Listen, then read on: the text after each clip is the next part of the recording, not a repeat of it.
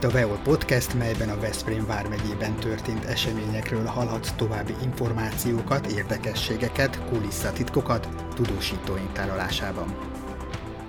Ja, az ifjúsági koncepciót korábban 2014-ben fogadta el a közgyűlés, tehát közel tíz év alatt mi úgy gondoltuk, hogy annyi változás történt, hogy szükség van ennek a felülvizsgálatára.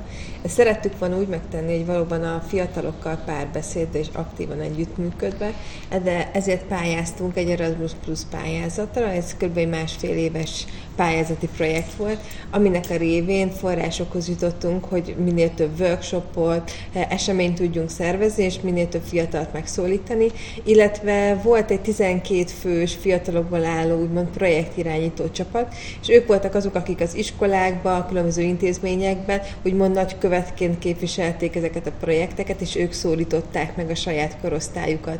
Mi nagyon örülünk annak, hogy több mint 500 fiatal sikerült megszólítanunk, több mint 20 rendezvényt szerveztünk, és tényleg azt gondolom, hogy a Veszprémi intézményekkel, civil szervezetekkel és a fiatalokkal együttműködve egy új koncepciót tudtunk kidolgozni. Ezt a munkát ezt szeretnénk majd folytatni a jövőben is, hiszen most a koncepció elfogadását követően az lesz a feladatunk, hogy az alapban megfogalmazottakat majd szépen sorjába megvalósítsuk. Úgyhogy nagyon szépen köszönjük a Vediök csapatának is a részvételt. Tényleg azt gondolom, hogy nagyon jó volt látni azt, hogy a fiatalok ennyire aktívak voltak, elmondták a véleményüket, és közösen tudtunk dolgozni azért, hogy Veszprém még inkább fiatal baráttá váljon. Ugye volt egy, a koncepció végén van egy felsorolásszerű összegzése azoknak a konkrét projekteknek, ötleteknek, amik meg, megvalósulhatnak.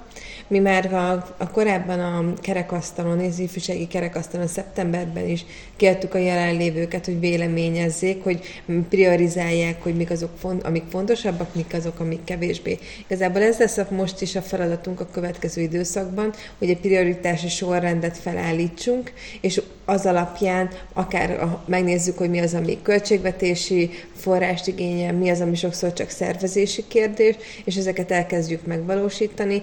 Például ilyen, hogy egy ifjúsági referens pozíció is legyen itt a Városházában, ez például már folyamatban is van ennek a megvalósítása, illetve azt gondolom, hogy sok, akár az Európa Kútás fővárosa révén is több olyan közösségi helyszínt tudtunk létrehozni, amelyek egy ifjúsági rendezvényeknél is nagyon hasznosak lehetnek, úgyhogy továbbra is számítunk az együttműködésre az intézményeink és a fiatalok részéről.